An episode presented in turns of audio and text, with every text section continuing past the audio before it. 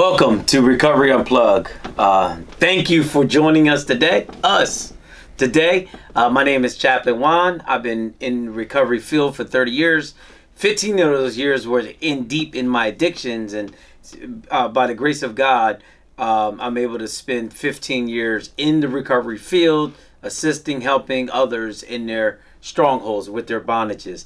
Um, I'm currently the director of the Colony of Mercy Hi, I'm Bob Latavola, and I am a graduate of the Colony of Mercy. Uh, honored to be here, honored to be asked by uh, Chaplain Juan, and um, I graduated, like I said, in 2020, and now working in housekeeping. Bob also comes to us with a um, years of recovery history background. Uh, besides his, um, uh, I call it research in it, uh, he spent some time in a ministry called Crossroads. Crossroads. Crossroads right. Addiction. Uh, him and his wife Carol uh, head, headed that up. Um, uh, yeah. You want to share a little bit about Crossroads? Sure. Uh, Crossroads to Recovery started at Bayside Chapel somewhere around 10 years ago. Uh, Carol and I were asked to uh, fill in for another couple, and we were glad to do so. And um, it was just took off. Um, there's such a need in the church today for um, uh, active uh, addiction in our churches. Mm. Um, and um, I, we were so blessed to be able, even asked to do such a thing. Mm. And um, we did it for, like I said, 10 years. And then I relapsed um, because ministry, not using it as an excuse, but ministry got hard you know, uh, just hearing Bob, it just reminded us, and uh, this is a plug um, that you're not alone. Uh, mm-hmm. Crossroads was there for many of people in those 10 years while they served there. And if you're struggling out there, you're not alone. We're talking about honesty. I asked Bob what is one of the one of the topics that he loves to talk about in addictions, and he wanted to talk about honesty. You know, being trustworthy, truthful, and all those things.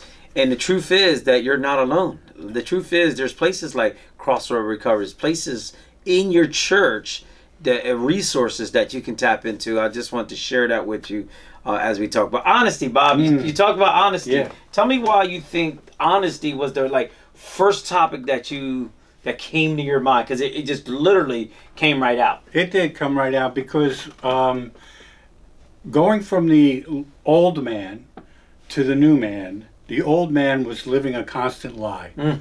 And it was like being another person. And when I finally came to grips and surrendering, as I did here, and as the chaplains helped me along and so on and so forth, I was actually able to be honest with God. Mm.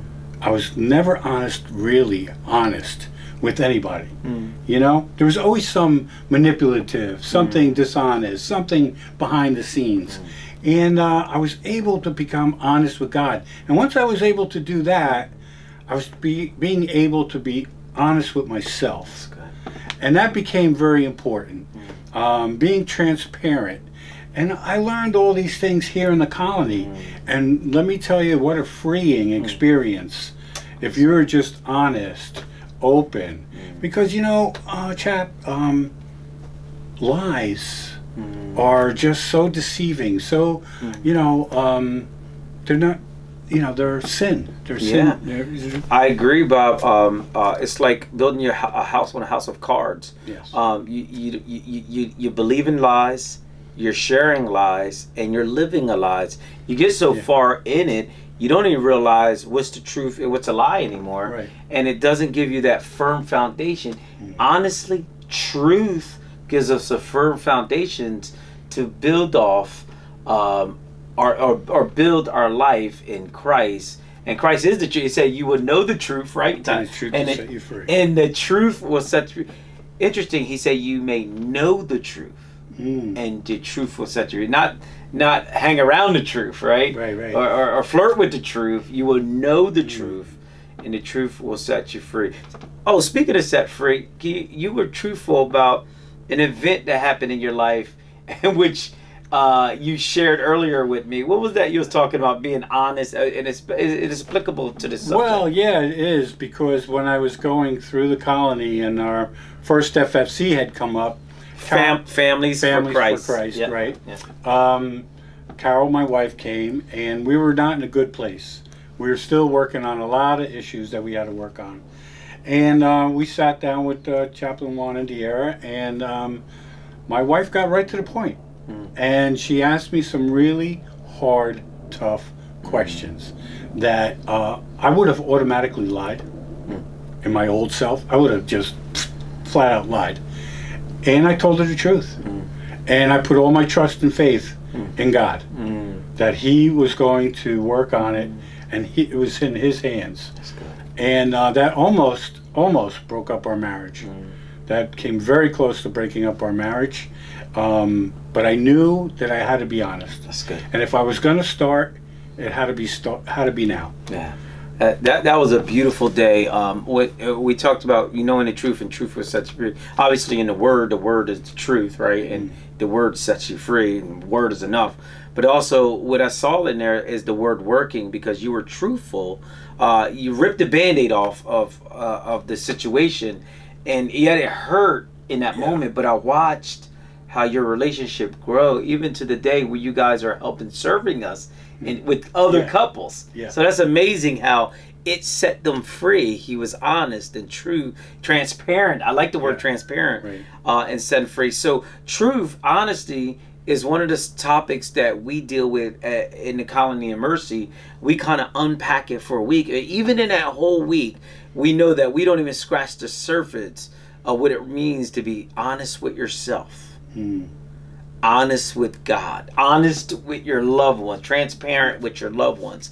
And so I'm glad you you you picked this topic, uh, Bob. Uh, but as we uh, uh, finish up this, uh, closing up this podcast, anything else you like would like to share with, with the people out there about honesty or something else that would help somebody either struggling or have a loved one that's struggling? Yeah, um, the Colony of Mercy was a blessing to me. My goal was to get into the colony.